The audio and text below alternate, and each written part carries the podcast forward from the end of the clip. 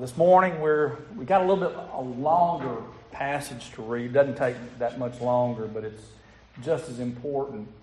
So before we uh, before we begin that, let's uh, let's open with prayer and ask God's blessings upon us. Heavenly Father, thank you for this morning. Thank you for the beauty of the day. Uh, for another season that is upon us now with spring, we thank you for that ask if you would help get rid of the pollen. That might not be a bad thing. So either way, we just praise you and thank you for what you've done for us and continue to do for us and will do for us in the days ahead. Our study today on the church of Thyatira is very important, and so we just ask you if you would, would you open our hearts and our minds? May the words that are heard by the congregation today be far greater than the words that I speak. Uh, may your Spirit be with us as we strive to learn more from your word this day. We just ask you to bless us, and we praise you for it in Jesus' name. Amen. If you would stand with me, we're going to be looking at Revelation 2, verses 18 through 29 this morning. And here's where John writes to us, and to the angel of the church in Thyatira, write the words of the Son of God, who has eyes like a flame of fire, whose feet are like burnished bronze. I know your works, your love, and faith and service and patient endurance, and that your latter works exceed the first. But I have this against you, that you tolerate that woman Jezebel, who calls herself a prophetess, and is teaching and seducing my servants to practice sexual immorality and to eat food sacrificed to idols. I gave her time to repent, but she refuses to repent of her sexual immorality.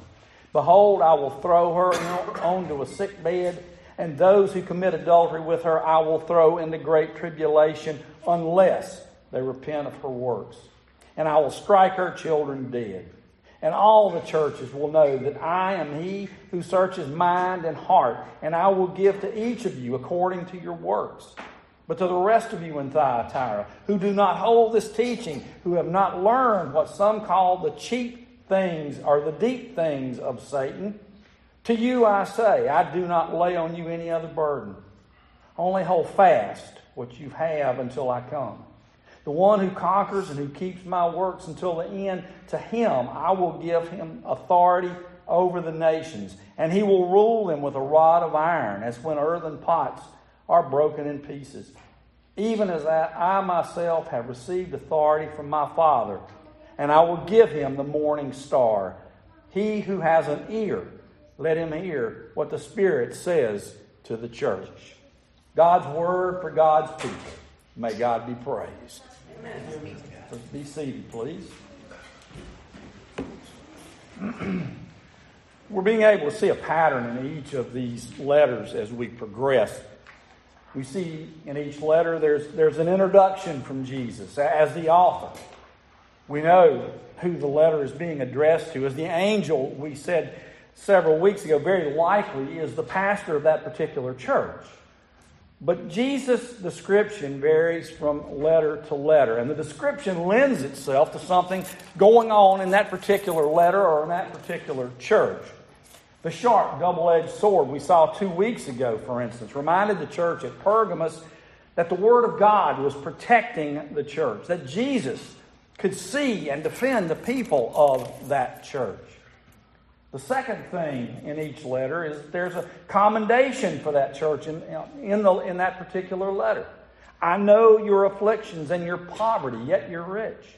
You've persevered and have endured hardship for my sake. Be faithful encouragements, reminders to not get down. Yet, the third thing is a condemnation where it was needed. You have forsaken your first love. If you do not repent, I will come and remove your lampstand from its place. Repent, or I will come and fight against them with that sword in my mouth. And lastly, there is a promise for those who overcome. He who overcomes will not be hurt by the second death. I will give them hidden manna. In other words, I will give you a crown of life. The pattern in these letters continues. Today, we look at that church in Thyatira. This small place was a Roman possession. It was used as a slowing down for enemies who were coming to attack Pergamum, the region where Pergamus was located. It was considered an expendable place in the grand scheme of things.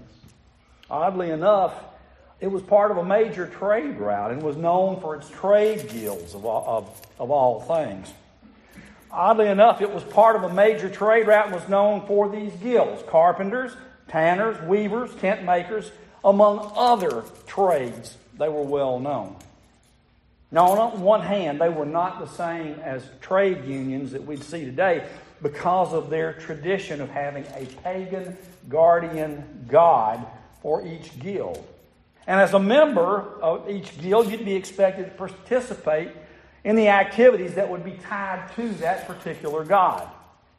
You would offer sacrifices, give offerings, attend feasts for those particular gods. And oftentimes, immoral behavior accompanied pagan worship in Thyatira. Yet, on the other hand, these guilds paralleled our trade unions today, and that it would be virtually impossible to get a job if you tried to play the Lone Ranger and go it alone without becoming a member of one of those guilds. So here you, you had a church that, on the one hand, attempted to stay firm for Christ, and yet, practically speaking, that would more times than not put these Christians up against these important, almost necessary for life guilds. You could make a living in Thyatira, a good one at that.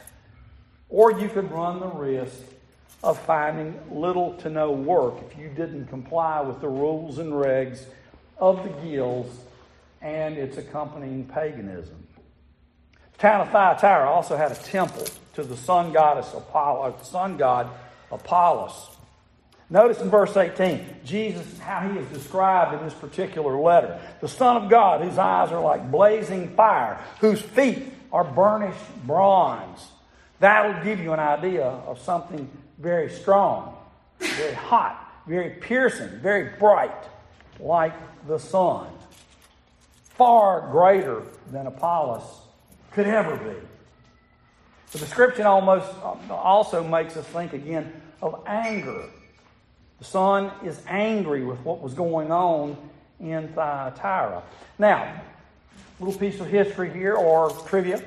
There, this is the only place where the title Son of God is used in the revelation of Jesus Christ. The Son of God term is alluded to in Psalm 2 7. And it says in verses 8 and 9 that God will make his Son have authority over the earth. God will also make those who rebel against him his possession. So Christ is going to have rule over the earth, whether we choose to accept that rule or not. This, all, this promise will also come into play at the end of this letter. We said a few minutes ago that after the introduction of the description of Jesus in the, this particular letter, there'd be a commendation to the church as to who he was writing to. If, of course, a commendation could be found. Jesus tells the church in Thyatira that it was to be commended for being a loving church, for being a serving church. He tells them they are a faithful people and one that was growing both in their patience and in their good works. We could go so far as to say that they didn't give up easily, no matter what came their way. They stuck with the task at hand and they followed what they had been taught to do. Yet, there was an inner problem within this church. Oftentimes, we can run into a church that have a lot of problems on the inside of the church and on the outside. Folks that are just simply negative here, uh, outside and inside. There's no reason to do this or, or that in this little old town. Nobody cares about that. It doesn't matter here. Or in the church, there, there's no trying to do that. It, it'll never work. You know, we tried that about 30 years ago and it didn't work then. What makes you think it's going to work today? And then there are the seven deadliest words in a church. Does anybody know what those seven deadliest words are?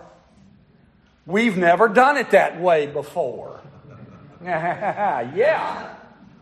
Now, I was part of a church at one time where I was told that we will not change anything as long as I am alive. I, this is the truth. After I'm dead, you can do anything you want, but not while I am here. A few causing division for the majority. These are words that can kill the spirit of a community or break the back of a church. But the church in Thyatira, although they really didn't have enough history behind them to use these excuses and all that we can today, they were moving forward constantly, consistently in their work for the Lord. In spite of some things that were taking place, they were moving in the direction a good, solid based church should be moving. Everything looks good here, okay? And Jesus took note of that. He let them know that he was very happy. He was proud of them for this. As we said before, if it weren't a sin, I believe a lot of churches would be quite envious over these words that Jesus spoke about the qualities and the characteristics this particular church displayed. now, remember, we said a bit ago that after the com- commendations, Generally, in these letters came a condemnation. This letter, sadly, is no different. There's a big word here, but. B U T. But has a greater impact in this particular letter than perhaps maybe in some of the others. But here is what I have against you, he says. These are words that should make every church that hears them literally quake in their collective boots and should make them get down on their knees together as a church in a hurry. You put up with that woman Jezebel. Now, this was a name that was well known in the Jewish community from their past history.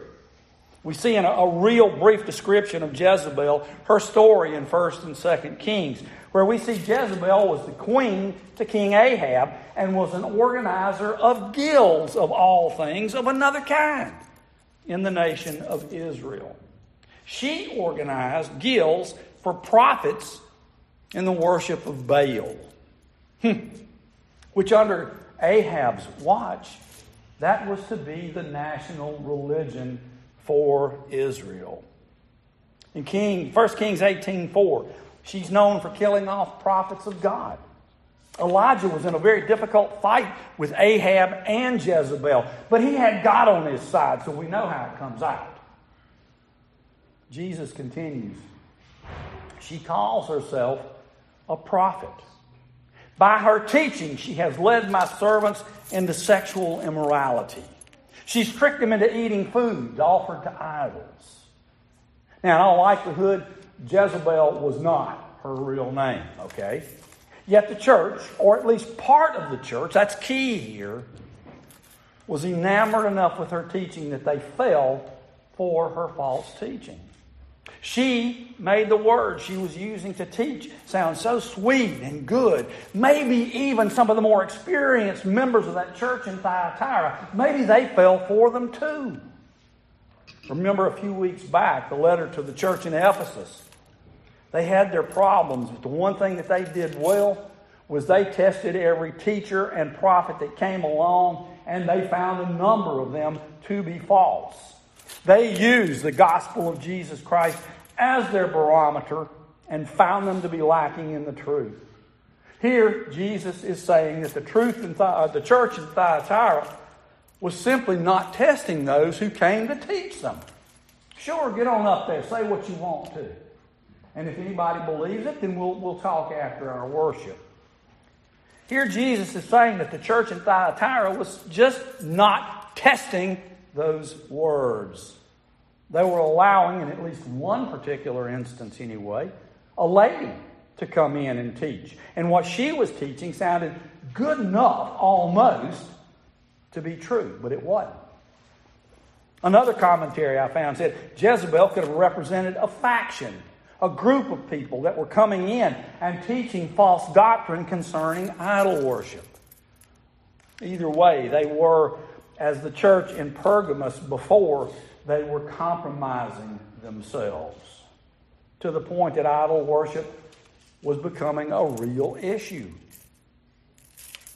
Why did it become an issue? Well, first, because the leaders of the church were allowing it to happen. That's not a good thing. And second, because the people were ready. Whether they wanted to admit it or not, they were ready for change. Or at least some were.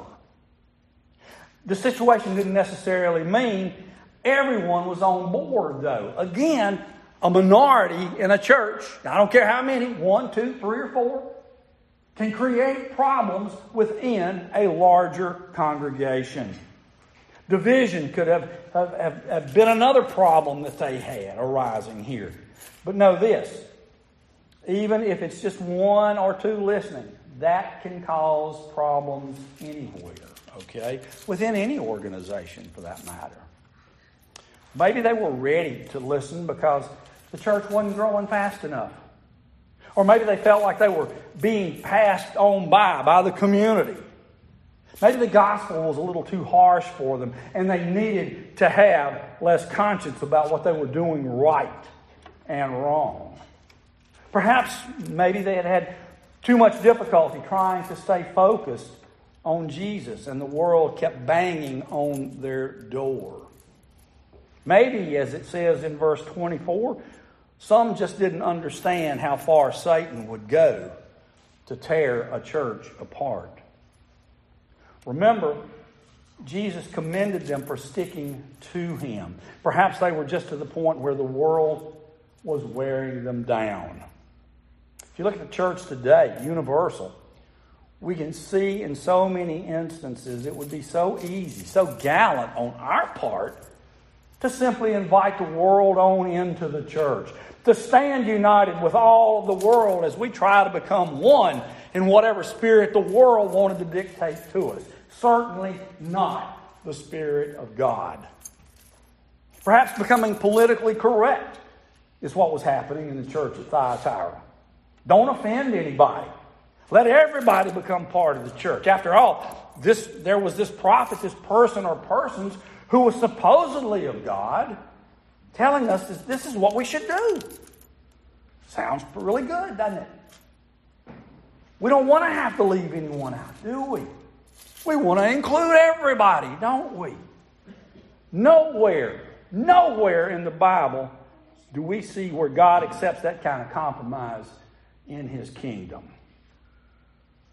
Why then do we think that because the world says it, it's okay to do something? It's okay to do it as the world says. In thousands of years, this philosophy, this belief, this understanding of the gospel has not changed. Jesus says that he's given Jezebel plenty of time to come to her senses and seek repentance for leading God's people astray. But she refuses to do so. Her punishment is going to fit her crime. In this instance, the church was being led into idol worship and subsequently into adultery. As much of pagan uh, worship was centered around sexual immorality. And they ate of the food of idols, much like what we saw in Pergamos. You know, we talked about trade guilds earlier. Perhaps part of what Jezebel taught was that it was okay to sell your soul to these guilds for work. It was all right to see things in the way of the world so that you could stay employed. As a prophet, it would be easy to simply say, God told me to tell you that it's okay to do what you have to do, to compromise yourself. It's okay with God. He, he won't hold that against you. He knows you need to work. Can you hear words like that today being preached and taught in pulpits in this country and in the world? Well, that's what's happening. Sell your soul to the world. God wants you to do it. In fact, we just may be doing wrong if we don't do that. How about teaching that the Bible is old, antiquated, outdated, and is simply not meant for us to use today for more than a paperweight on a nice looking coffee table? As long as you love God, love your brother, and let him do anything he wants to, as long as it doesn't bother you, you're in business. They were distorting the truth, even within their own church. Nothing new here. Look at Acts 20, verse 29 and on. Paul ran into the same thing. And he was reminding the church in Ephesus to be on guard. But he says, I know that after I leave, savage wolves will come in among you. Even from your own number, men will arise and distort the truth in order to draw away disciples after them. Did you hear that? I'm going to read that sentence over again. Even from your own number, men will arise and distort the truth in order to draw away disciples after them. But before that happens, we have the chance to keep going in the right direction. However, this letter is telling us that we need to make sure we maintain that a right and narrow path. Otherwise, we need to repent from the direction we have taken and set a new course towards Jesus. So hard to see a misdirection coming at you. Not all see it, maybe not all fall for it, but it only takes a few to ruin a church. Kind of like we said previously, things like that just don't blow the doors off of the church. They don't come in the front door saying, Here we come, we're teaching false doctrine, get ready for it. No, false doctrine and teachers come in unannounced. They come in unassuming, they come in innocent looking. And it's difficult to hear that we're going in a wrong direction and we need to cleanse ourselves of this evil that comes our way. We don't want to have to do that. These Jezebels will be folks who will do who will be your best friend. They'll do anything for you in the name of Jesus. But their lives give them away as to what they're really about. Change is oftentimes painful. Repentance is quite often painful. Changing old sinful habits can be quite painful, and yet change is necessary when those situations enter into the church. Lastly, Jesus gave them promises that if they would overcome the positive, uh, if, if they would overcome, the positive thing that these folks had going for them is that they were still growing in their faith enough for Jesus to be encouraged. Therefore, he encourages them as well. You know the old saying that a stop clock is right twice a day? That may not be a bad thought here to go with this church. Jesus is not wanting them to, to destroy what they have entirely, just simply reevaluate where they are and make amends before it is too late. Otherwise, they're in danger of judgment. To Jezebel, and to those who refuse to repent, I will strike her children dead, Jesus says in this verse 23. And in 24, you can tell that the disease is not in the entire church, not yet at least. For the rest of you in Thyatira, he says, who don't hold to Jezebel's teaching, hold fast to what you have until I get there. And then God the Son gives the same promise to that church and to us today, as God the Father gave his Son in Psalm 2, verse 8.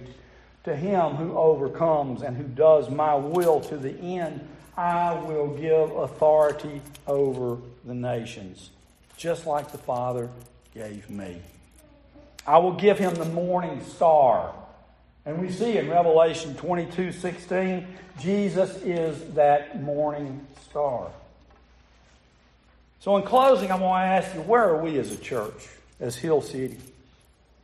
Are we going the straight path that has been laid out for us? How about as individuals? Do we need to correct our pathway at all? Do we need to do a little better job of searching the scriptures so that we ensure safe travel in this world? Are we too proud to repent from our wrongdoings? Consider how easy it is to change our thinking about certain things in life. We've all been talked into things and out of things in our lives, have we not? We can be so easily swayed at times. Are we individually and corporately growing in faith? Or are we sitting here stagnating, complaining because nothing is happening? Only you can answer that question. Let's pray. Father, thank you. We praise you, God, and we just simply ask your blessings upon us as we attempt to traverse each and every day. There's a lot outside in the world that wants to come into this world or into the church to change our thinking, to be more like the world and less like you. And yet, that's not what they preach. They preach that we're doing what you want us to do. So, Father, may we, as the church in Ephesus did, may we study the scriptures. May we test the prophets.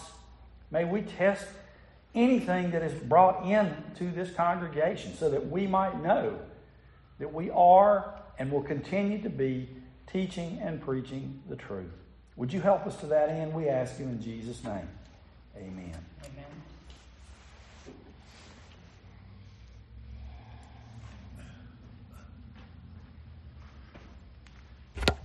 And if it helps you,